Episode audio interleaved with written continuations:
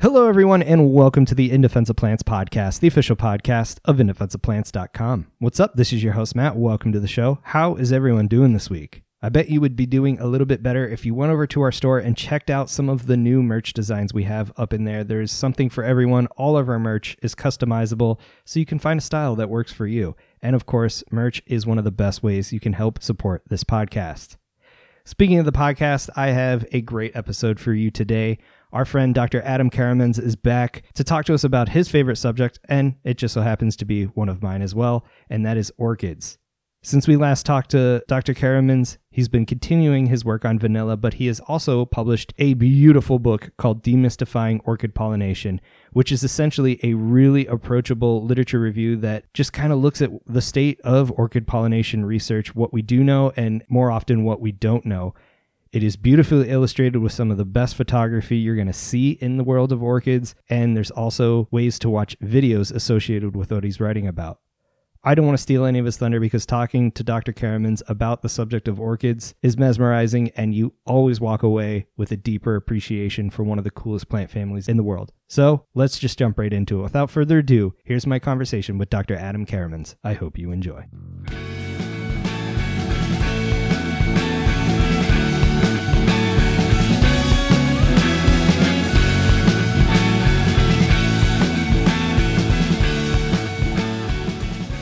All right, Dr. Adam Karremans, welcome back to the podcast. It's been a while since we last talked, but you have stayed ever productive, ever interested in orchids. Welcome back.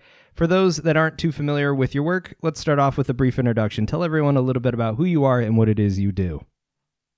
Right, Matt. Thanks so much for having me again. I've been on a couple of times, and it's always a lot of fun to to talk to you. Um, well, I am a director of Lankester Botanical Gardens here in Costa Rica. Um, it is a public owned botanical garden that is owned and run by the University of Costa Rica. Uh, and since last year, we are officially a research center of wow. the university. Excellent. Um, so that, yeah, that's a great recognition. Nice. Well, I mean, it's deserved, right? Because you guys keep yourselves very busy in the world of research, and uh, you in particular have had a. It's been about a year actually. Uh, we were just talking before we hit record. Very productive year in the world of orchids, and and somehow, amazingly, uh, one of the greatest plant families in the world has truly kept you busy. Sure, sure. Orchids, uh, of course, keep us busy. There's, um, well, I would say around 30,000 species worldwide, and only here in Costa Rica we have close to 2,000 native orchid species. So it's definitely a family that ke- keeps us all busy, and there's just so much to learn about orchids. Yeah, I mean that's one thing that I really appreciate about your career is is dialing in, really focusing on a lot of the natural history and, and ecology of these species through sort of a biodiversity taxonomy evolutionary lens and and trying to dispel a lot of myths, but uh, also just so many more unknowns, uh, especially for a lot of the lesser known species that are native to Costa Rica, but Central America, the tropics in general. Sure, I, I would say that one of the most um, difficult or, or challenging um, parts of, of botany is doing uh, ecology when it is related to species interactions that you can only understand in the field. And i think that, that is that is one of the you know one of the hardest uh, and and less understood um, subjects in in plants in general and, and especially in orchids and tropical orchids especially um, because of course it is something that you can i mean we also do taxonomy and systematics and a lot of uh, modeling niche modeling and you know biodiversity modeling but um, doing ecology you really can o- can only do it uh, locally. And um, it is it is challenging to work in these conditions sometimes and and work with these uh, epiphytic orchids which may be rare or hard to find and you know maybe hidden somewhere in in the middle of the jungle. And uh, well it's never easy to work there. So it takes a lot of time. Takes a lot of time. Yeah, I think of you know the struggles I've gone through in sort of temperate forest areas, trying to find the plants, trying to get a big enough sample size, and every time we talk, you're kind of always treading that line between really trying to respect what's going on, like you said, in nature, seeing these plants doing what they evolved to do, where they evolved to do it, but then also contending with the the publishing sort of milieu of well, there's not enough of them. Well, you didn't have enough observations. It, it's this this tug of war between how am I supposed to do all that and learn anything of consequence for some of these species, many of these species, I guess. Right, right. We we um well we have a better understanding of how much diversity there is than and and, and even then we still need to do a lot of work, of course but but we have a much better understanding of how much diversity there is than of um, how all these species are interacting with each other uh, in their habitats and their niches. So there there is much more work on orchid taxonomy, for example, mm. than on um, the species interactions. We are way, way, way behind. I, that actually brings me to a, a question I was thinking of, uh, knowing we were going to be talking today. It was does the taxonomy side of your work almost complicate some of the natural history ecology side of your work? Because you're always trying to figure out what is a species? Does this quantify enough difference to become a, a, a, unique species? Or you know say you did work on one species what was thought to be one species and then later next year you do work and oh it's two or three cryptic species.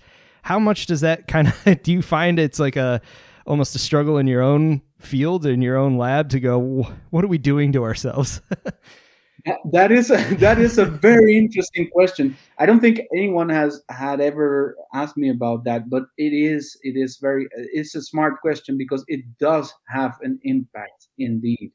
I mean, we are lucky, I would say, at Lankester that we are doing uh, all of these things at the same time uh, in the same place, and we have different experts at, available at the garden. Mm-hmm. And I mm. would say one of the um, drawbacks of both of these uh, sciences is not talking to each other.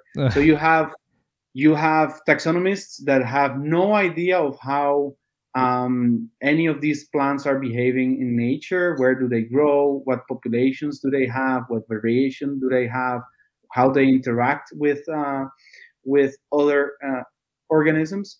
And you and at the same time you have a lot of ecologists that don't worry too much about species boundaries and then uh, are also you know prone to make uh, a bad judgment call mm. because they're not thinking about you know um, what could actually be a different species within my um, study or interest group right? So so that's a very good question. And indeed I, I, think we have the luxury here that we have experts in different areas that can help out. And uh, of course it's always a team effort to to get these uh, studies done. Certainly. Yeah i can imagine it's it's a luxury uh, in some senses but also you know i'm sure plenty of debates over beers later in the week or something to that effect. But it's also fascinating to think of, you know, I'm sure when you're on planes talking to the general public or people that don't have any attachment to what you do as a scientist, you say, "Oh, I study orchids." That sounds like one field, but it's it your your efforts truly have to be interdisciplinary within the world of orchidology, let alone botany and and how we look at things like that.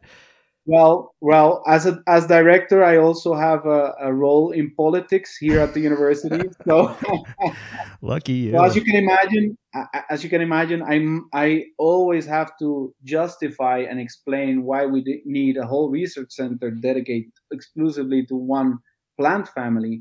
But it's exactly what you're saying. I mean, we have people working with mycorrhiza with uh, pollinators. We have people doing in vitro culture. We have people mm. doing taxonomy systematics bioinformatics genomics. So you know you're integrating all these different uh, fields of science and at the end you're looking at so many different aspects. And I, and I would say that is one of the main reasons that I got interested in vanilla is exactly that in, in Costa Rica, vanilla is a is a genus of um, about twelve or thirteen different species. So it's a small genus mm. compared to other orchids. right. Um, of course. um, so that makes it manageable in the sense that okay, well, the taxonomy, okay, it, it is challenging, but you have only, you know, this well delimited group of species. Mm. So that allows you, okay, after we have solved the taxonomy, now we can look at um, the fungi on the airborne parts of the plant versus those in the soil, for example. Uh, how are those communities different? And and we have a PhD student working on that, um, collaborating with with Texas Tech. Um, we have several students working on the pollination systems of, of different vanilla species. We we are working on the dispersal of of uh, seeds and, and and the fruits and how they are attracting animals for the dispersal of this this particular um, orchid. And we ha- we are growing plants in vitro to see not only if they germinate after you know passing through the, the digestive system, but also you know how germination can be affected by different um, methods of scarification of the seeds we're looking at population genetics. We are looking at microsatellites. We, we are looking at all sorts of different aspects of this one group. Yeah. It's amazing. And that's really the benefit and, and why when you really start to spell it out, it makes such political sense to move forward. And, you know, not only are you working and collaborating with the current generation of scientists to try to understand this group, you're training up the next generation of scientists and you're doing it little pieces at a time. And and as you kind of mentioned, it, it does take a village to get to understand even a small group, let alone the diversity that's out there. And you know, vanilla is fascinating because here's a, a genus at least that people across the globe will recognize, at least in name, right?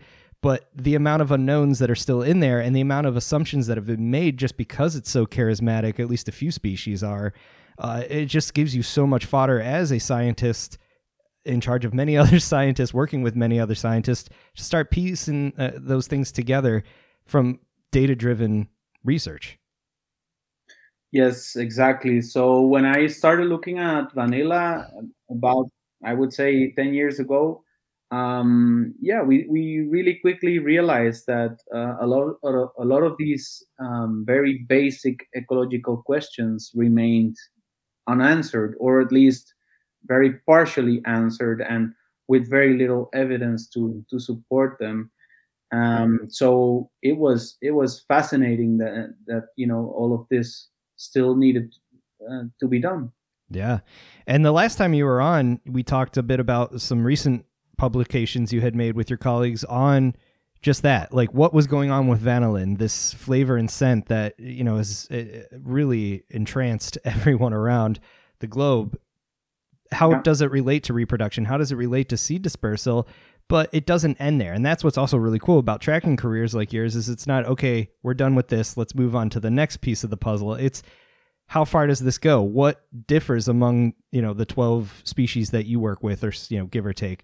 And you've really elaborated right. in the last year and then some on where that first set of knowledge takes you. And that's another really great encapsulation of like how the scientific process works. It's not okay, wrap up, we're done. It's okay, we've got a bunch more questions to start working with here. Right. Um, well, when, when you have an hypothesis, the idea is that you keep on proving that by by new uh, uh, tests and, and and additional evidence and, and more proof. Right. That's how science works.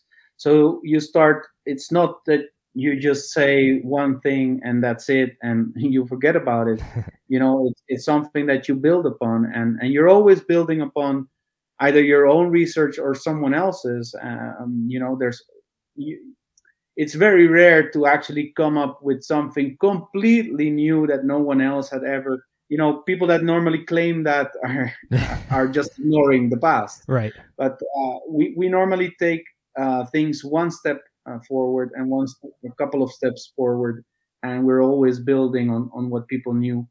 Um, before and so, for example, well, the, the papers that you are referring to are the ones on, on seed dispersal. I'm I'm definitely not an expert on, on the seed dispersal of orchids, but um, well, we we looked at um, you know how what was known about animal animals dispersing orchid seeds, and that is in, in orchids, the vast majority of species, I would say 95% of all, all, all orchid species are uh, wind dispersed. Mm.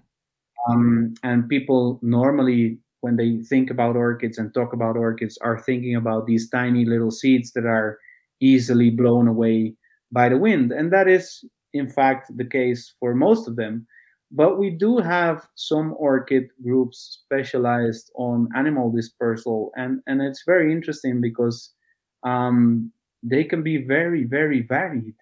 Um, so there's a few now, now that have been well established, uh, especially in recent years, that we know um, in, in Asia, for example, there are a few orchids that are dispersed by crickets, and hmm. um, so the seeds are dispersed by crickets, and uh, a few that are known to be dispersed by birds.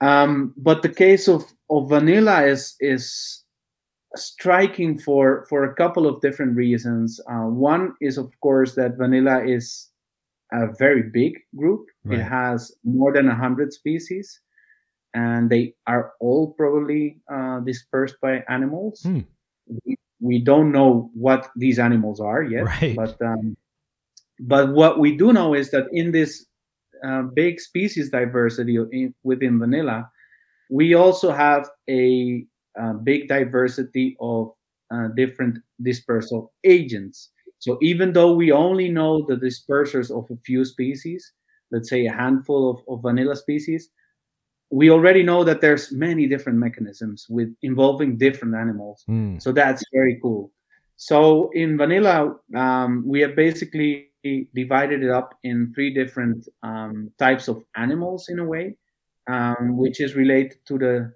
uh, kind of um, seed no, sorry the kind of uh, fruit that they have so in vanilla you have um, something called dehiscence, which basically means that the fruit opens naturally. Mm. And you also have vanilla species that are indehiscent, which means that the fruit doesn't open uh, when it matures. So that this occurs naturally. Yeah. And um, what we now know is that the the fruits of these uh, vanillas that open versus those that don't open naturally are attracting different uh, animals that disperse the seeds. Um, and so essentially what we found is that vanillin, which is present in, in both of these um, kinds of fruits, um, which can be present, let's say, in the in these kinds of fruits, is attracting when it when it opens up the, uh, naturally and and the fruit exposes the vanillin, which is an aromatic compound. We find that uh, euglossine bees, which are um, male uh, bees uh, known as orchid bees. Um, they are collecting these uh, fragrances. So they, they collect fragrances from different uh, sources, including many, many orchid flowers. That's why they're known as orchid bees. Hmm. we now know that they also collect vanillin, in fact. And so it's during uh, the collection of this aromatic compound that they actually get the vanilla seeds stuck onto their bodies. And so I mentioned, well, we we integrate with having experts in different areas, and that was important for this because what we found is that we, so we started catching, uh, you know, all these male orchid bees that would come to the vanilla fruits, and and we discovered that there's more than a dozen different species of uh, orchid bee uh, coming to the vanilla uh, fruits and, and potentially di- dispersing these seeds. Um, and then we found that the fruits that don't open up like that, um, don't hiss naturally, but actually fall to the ground and ferment and mature on the ground, are um, eaten by different mammals and uh, especially uh, rodents. And uh, so we used camera traps to do this in in different um, forested reserves here in Costa Rica uh, on both the Pacific and, and, Atlantic coasts. And, and we found uh, a diversity of mammals, like I said, especially rodents, attracted to these fruits and, and specifically going and feeding upon them. Um, so there we have two different uh, mechanisms using essentially the same fruit, uh, similar compounds, right? Um, you know, uh, very different animals. Yeah, and you start to think of like the diversity of a group like this, uh, you know, albeit in at least in Costa Rica, a manageable diversity, it, and it starts to get it like, okay, what are the differences? What were some of the selective pressures? And to be able to elaborate on that, at least gives you an idea of like, okay, we know this player does this, this player goes that way. They're eating them off the ground. These are bees collecting scents and you start yeah. to piece together like okay what are the life histories of these that might influence where that seed then in, ends up or how that seed passes through how far can it go those kinds of questions it, it really does lend to like okay we've got so many more things we need to start investigating from this but you, yeah. you got to start somewhere and that somewhere yeah, is exactly. often just looking at who's doing what yeah and uh, well we we found out that there's also um, uh, fruits that are dehiscent, so that they open up, but are very fleshy, like the ones that fall into the ground. And so they have uh, the seeds in pulp-like substance that ferments and smells a bit banana-like. And we found that those are actually uh, visited by.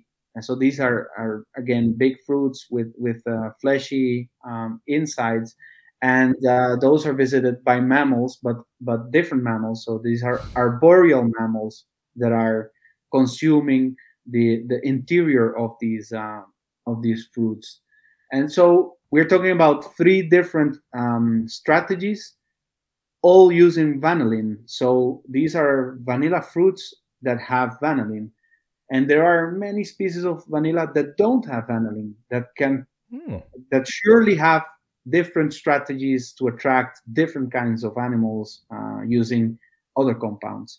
So that's what makes it uh, very, very impressive. You know, only within this small clade of uh, small subset of species, we already see so much diversity and and such a big uh, diversity of, of vectors and, and, and involving different animal groups.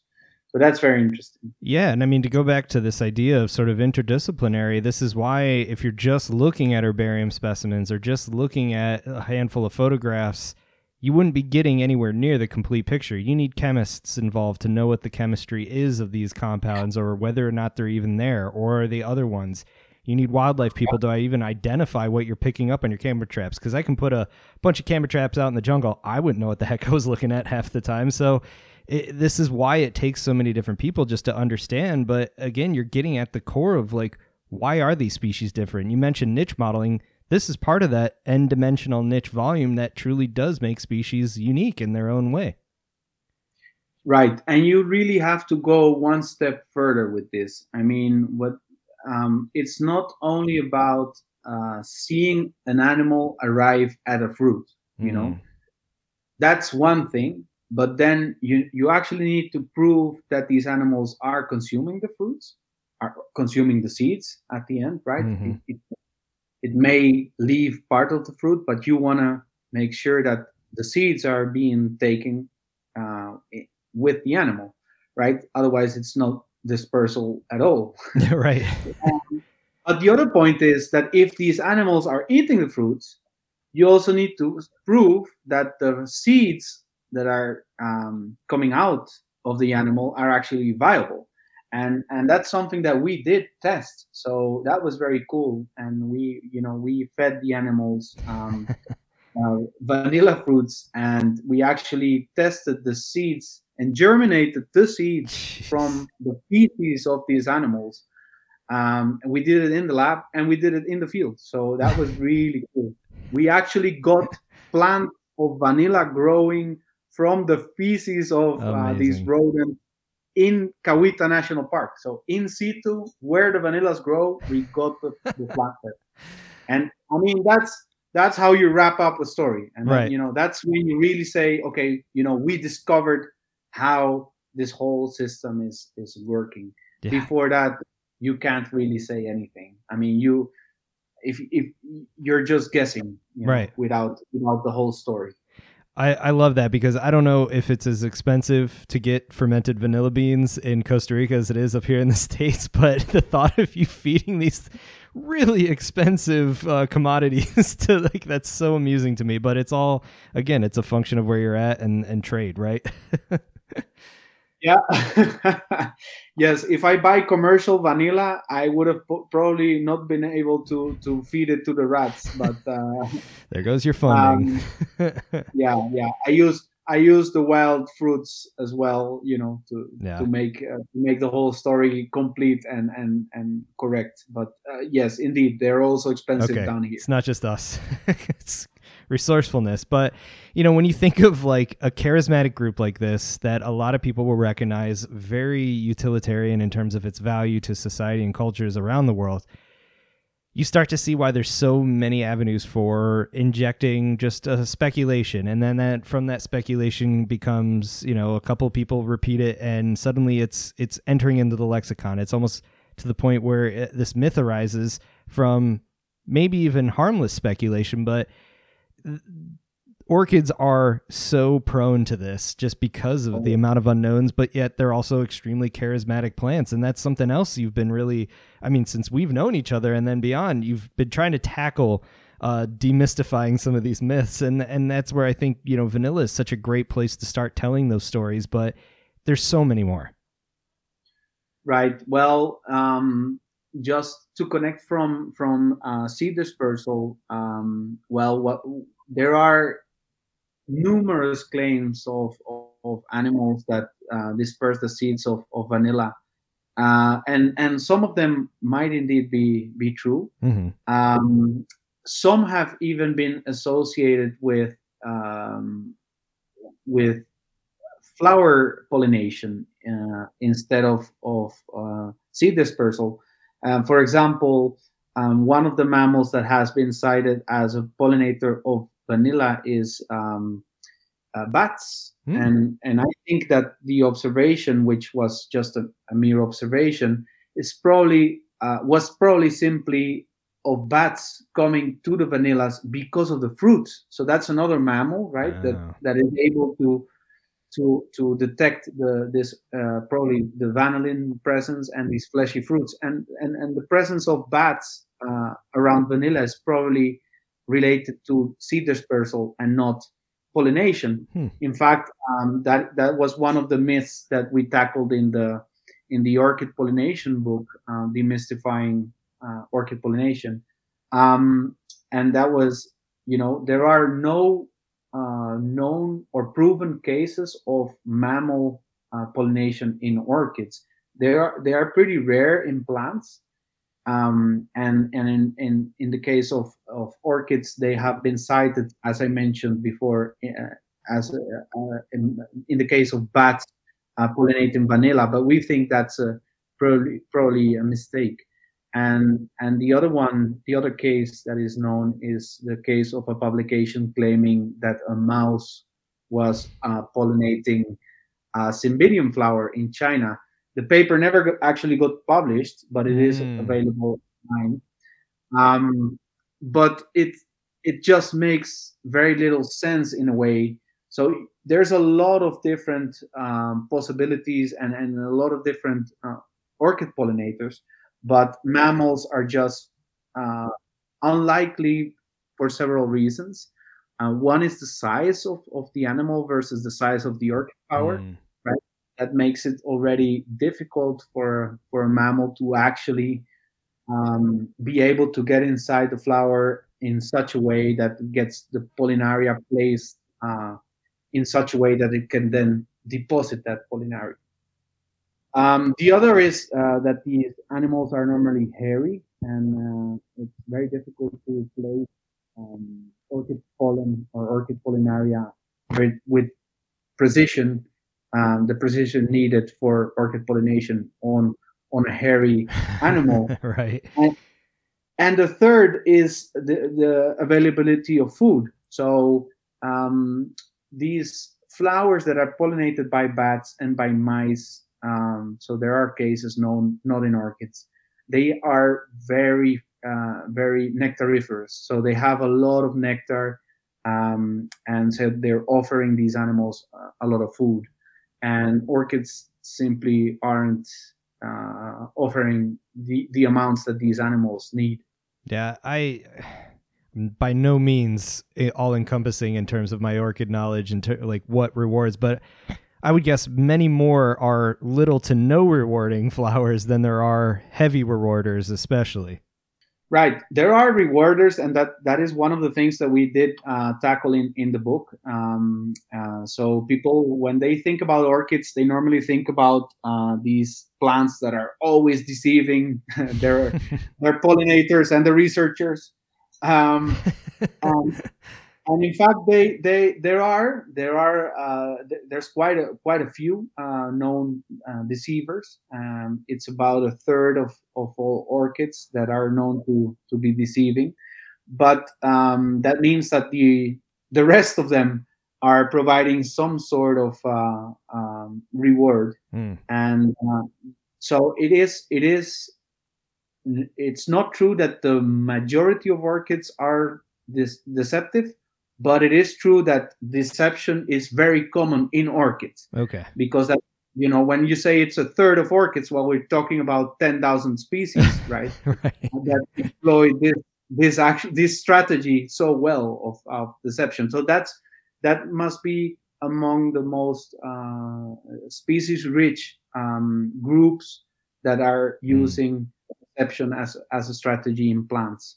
So that that is what makes it uh, quite fascinating, and also the the amount of different uh, deceptive strategies. Right, right, and that's brings me to another point. In in trying to write a book like demystifying orchid pollination i mean i know you're an orchid expert you spend a lot of time thinking about it but there are so many out there. And i think you know lending to some of those myths is just when you do hear even truthful stories you're going what the heck is going on in this family? Like they're doing wild stuff, just absolutely wild things. Mm-hmm. So anyone could say something. You're like, I, I, guess that sounds true. It's no less weird than this other example over here.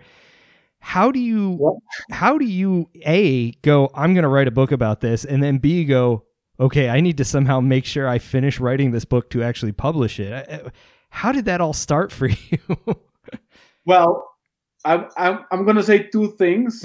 okay. uh, first, I'm going to say that I was very naive in getting into it. Good.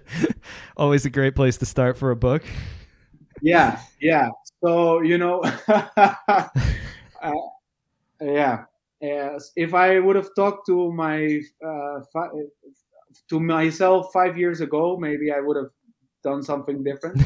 but um, uh, it was a lot of fun as well. Good. A lot of fun um, I had to read about 500. I'm not joking, and I'm not exaggerating. I had to read about 500 papers to actually write this this damn book. Wow! Um, but it made it was so so much fun because I I got to you know this this book has to be seen. It it people um, may think it is an authoritative authoritative book in a in a sense that in the sense that they might be expecting me to to expel all this knowledge and it's not it's it's more like a journalist book in, mm. in the hmm. way that you know i had to learn about 90% of what i'm saying i had to learn it myself and i had to mm. read about it and find all these uh, new avenues and, and, and, concepts out before i could actually um, uh, talk about it so so that was a lot of fun fun. I learned a lot myself and now i'm able to you know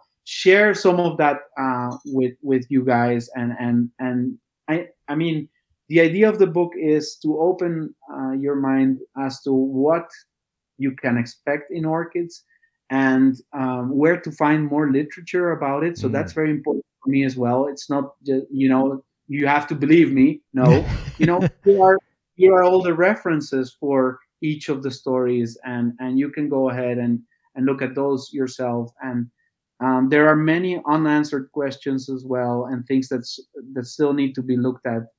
And i would say that one of the the key um, key elements of the book is that demystifying is by no means and it, the intention is by no means to to take the magic out of orchids. No. Definitely not um, I would say that the reality is probably even crazier than, than right. And, and that's that's part of the fun. I mean, there are some crazy strategies out there, and and uh, I I think that if if you like ecology, if you like if you enjoy orchids, and if you have ever wondered about the shape and the uh, colors of the flower and the uh, Uh, hairs or warts or whatever it's producing, and you know, you're gonna love this book because it it really tackles all every I can't say everything that we sure. know about explanation, but but it comes pretty close, I would say. yeah. Yeah, I what I really appreciate about this book is it, it truly is it's a it's a it's a state of the science, right? It's a literature review that you got to do because I'm guessing in your day-to-day work life, you got to kind of stick to whatever you're trying to publish on. Here's an excuse to go diving into other nooks and crannies of the orchid literature as it relates to pollination, but at the same time, putting it together in a way that's approachable, that's digestible, that's fun, interesting, beautifully illustrated with some stunning photography. It, it really says, okay, this is where we're at. And like you said, this is by no means shutting down the topic or saying, yeah, it's actually more boring. It is, look at what we know, look how much we don't know. Go forth, study these things because A, you get to stare at amazing plants all the time, and B, there's just so much left to be discovered in that world. Right. I, I would say that that um, if if if I can in, inspire something with the book, it's exactly what you're saying. It's for people to look at orchid flowers a bit in a different light. So ask different questions that they were asking before, like what are what is this for? What is going on here? What am I seeing? Is this insect? What is this insect doing? What could be the function of this smell or this color, right? Um, but also it's about saying damn there's so much to be done you know yeah. and i can do it yeah that's the point you know don't wait for someone else to do it there's you you know there's thousands of orchids and and we know the pollination and the the, the interactions with with species of, of so very few of these of these orchids so everybody can actually start looking at uh, nature in this way and start describing um, these interactions. And that's what we need. We need more people looking at the plants. Right. You know, getting out of the lab and looking at the plants. Know. Please, yeah, and and I mean, you can speak to this as someone that's in this field.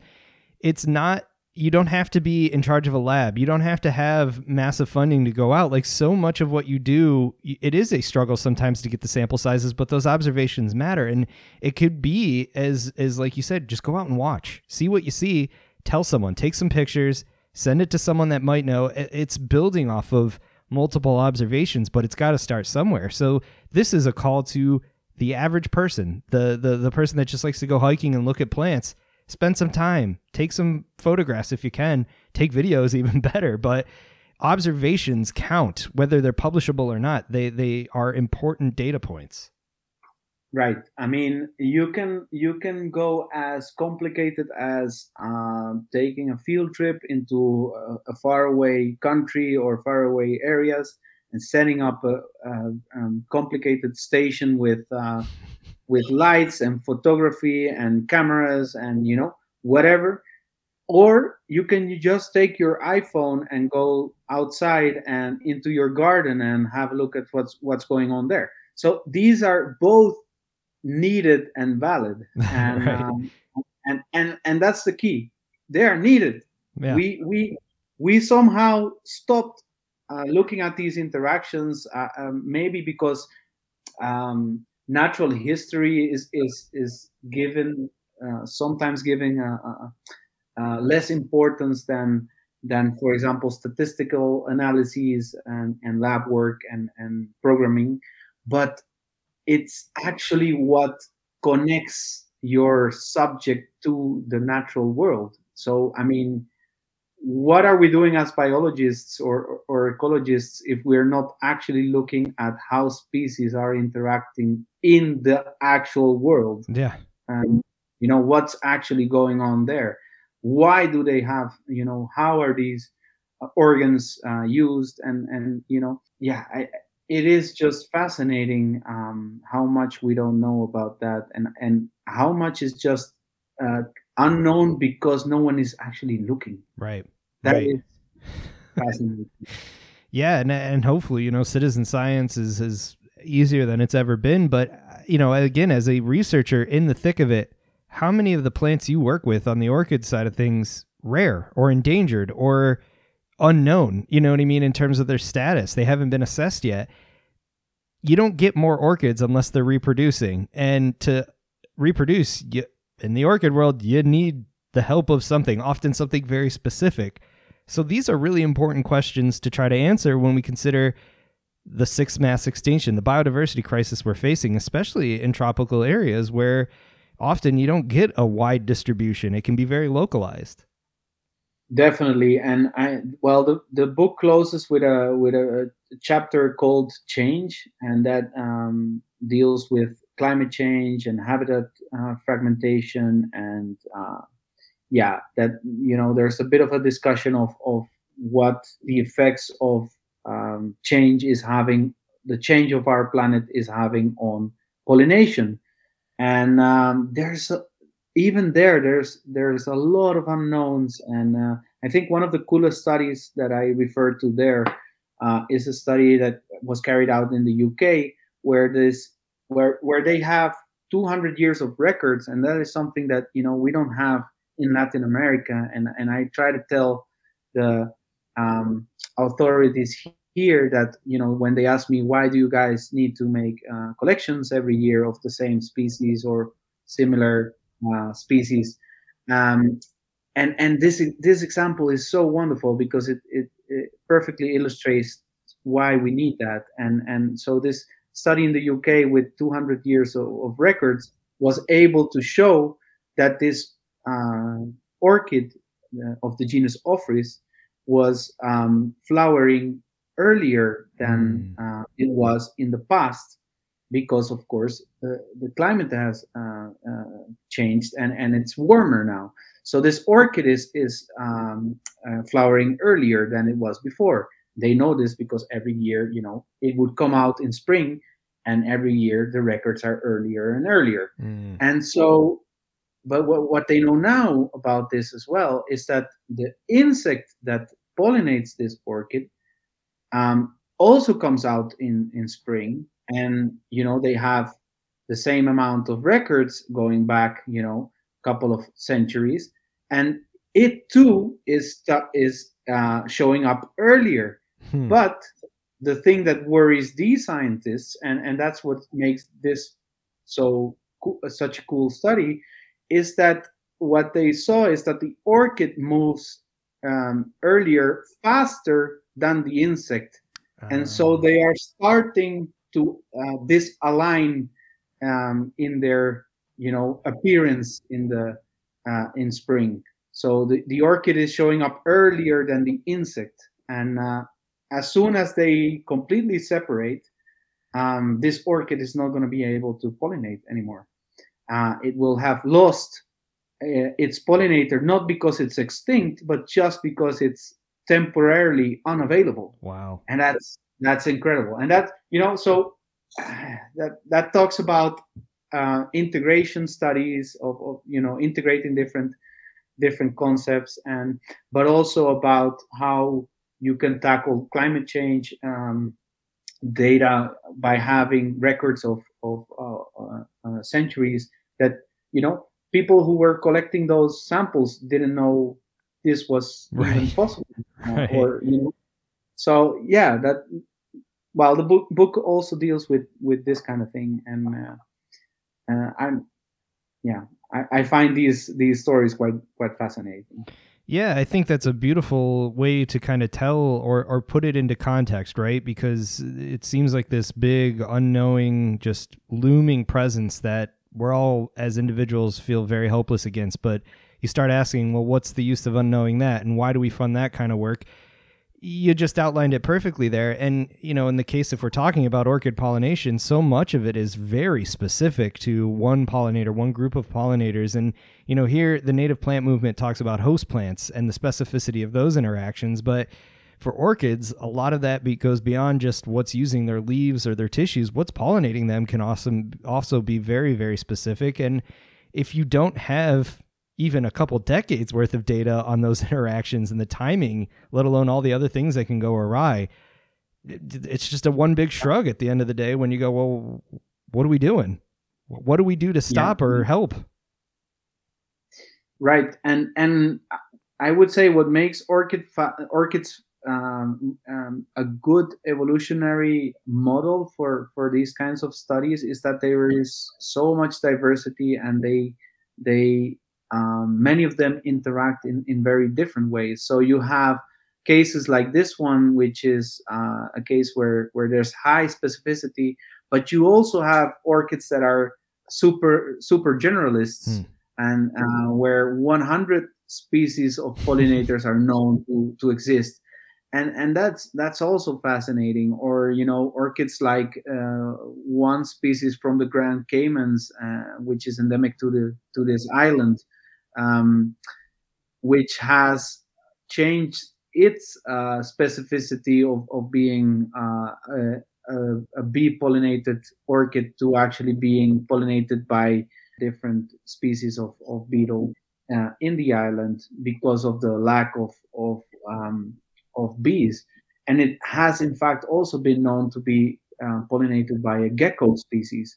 So you know even that can can can occur in orchids and uh, you know it's just a really good model for for evolution yeah definitely but at the you know even if beauty is just what you're after or, or trying to investigate or you just like to have a beautiful thing as i mentioned this is so beautifully illustrated with some absolutely stunning photography and what I appreciate again is that you look at a book like this, and for me, you know, orchids, my first interest was, oh, look at those cool colors. There's different patterns. That's surface level, right? And then how much more interesting does that orchid become if you go, oh, well, those patterns make a difference. That texture makes a difference. Here's why. And that's what I think is really cool to bring the science of it all and you know sort of just the the stories of these things but to illustrate that and show that amazing organism. Think of all the interactions that went into shaping that. And now you have so much of a deeper appreciation for that beauty. And and that's the other way this book functions so extremely well. And you're forgetting one more thing that is very closely related to the uh, good photography, and that's the videos. So ah. this was uh, something that I, I was very frustrated about um, uh, when I w- went into the literature. And that's that you know you have to imagine all these interactions. And i was very frustrated about that uh, all the time. That you know you had to kind of you know figure out how things were, were working. And at some point i thought well you know why can't can't i show the readers you know videos of what is going on of what i saw? And uh, we actually managed to do that. So we we um, there about half of of the 50 stories that are in the book have a QR code that allows you to go onto a YouTube video that uh, actually shows you how these orchids are being pollinated or how the the transformation or movement is occurring. And i think that's that's really added value that that interaction with uh, with the reader is is you don't need to to see the videos if you don't want to see them but um, you know if you just want to read you can just read. Right. Uh, but but it really helps to imagine to, you know to actually clarify how how this uh, occurs. That's phenomenal too. Yeah I, apologize for leaving that one out because it's such an awesome way to approach the subject because again a literature review can be a very stale sort of thing. You've written compelling stories you've got beautiful pictures but I often struggle, uh, you know, call it a lack of imagination, whatever, to actually envision what this whole process is like, no matter how beautifully spelled out it is on paper. So to have that component, to actually see it play out, you're watching something millennia in the making. And that to me is just a remarkable thing that you really, I think, are going to spawn a lot of new orchid fanatics with that approach alone, let alone everything else that's within the pages of demystifying orchid pollination. Right. I, I would hope that the book is actually aimed at both scientists and enthusiasts alike um, because it's written in a more layman's language, mm-hmm. but it's based on the science. So, you know, I, I think there's a bit uh, of information, I would say, for everyone there. Yeah. And I, even the hardcore scientists, I'm pretty sure they will be surprised with uh, some new stuff in there. Well, I would say mission achieved. And yeah, I mean, you've done a lot of the hard legwork for them, so they better be appreciative of what's in there. Phenomenal. Dr. Karremans, this is incredible. Where, if people want to pick up a copy of Demystifying Orchid Pollination, uh, where do you recommend they go looking to find it? Sure. The book was published by Kew. Um, so, you know, if you're in the UK, of course, uh, Kew handles uh, the book there. Uh, in the US, um, they are um, they are available through Chicago Press and also Amazon. Awesome. I will make sure uh, to put up links in the show notes so that people don't have to remember that or think about it. Uh, but your work is incredible, and I'm so happy that it culminated for now in what we understand in orchid pollination, but really a call to scientists to do more and, and beyond scientists, your average citizen, just get out and observe. But as always, thank you so much for taking time to talk with us about it. I know you're a very busy scientist, a very busy person. You've got a very busy personal life. Like, thank you so much for your time on top of everything else that you do. Thanks so much, Matt. I always have a lot of fun talking about these things. And uh, yeah, I hope everybody enjoys the book and, well, I hope to hear you soon enough. Excellent. Well, again, thank you for your time. And in the meantime, keep it up. But I hope you have a good and fun holiday, some rest and relaxation with the family. You deserve it. Thanks. Excellent. Cheers. Cheers. All right. How fun was that? I thank Dr. Karremans for taking time out of his busy schedule to talk with us. And once again, that book is called Demystifying Orchid Pollination. I will put up links where you can purchase a copy for yourself. It is well worth it just for the stories, but also the amazing photography and the videos you get linked to some of these stories. It really does help bolster a greater appreciation for the world of orchids and how they reproduce. As always, all of the links are in the show notes over at indefenseofplants.com. I've changed the website so that the podcast is the homepage, so just go over to indefenseofplants.com and check out this episode as well as every previous episode. While you're over there, consider all of the different ways you can support this show. You can pick up a copy of my book. As I mentioned at the beginning, you can purchase some of our merch, which we have new designs up there. You can also become a patron over at patreon.com slash indefenseofplants. plants. I seriously couldn't be doing it without support, so thank you to everyone that has kicked in over the years. But that is it for this week. I thank you all for listening. Make sure you hit that subscribe button and keep checking back in. But until next time, hang in there, stay healthy, and get outside if you can. This is your host, Matt, signing out. Adios, everyone.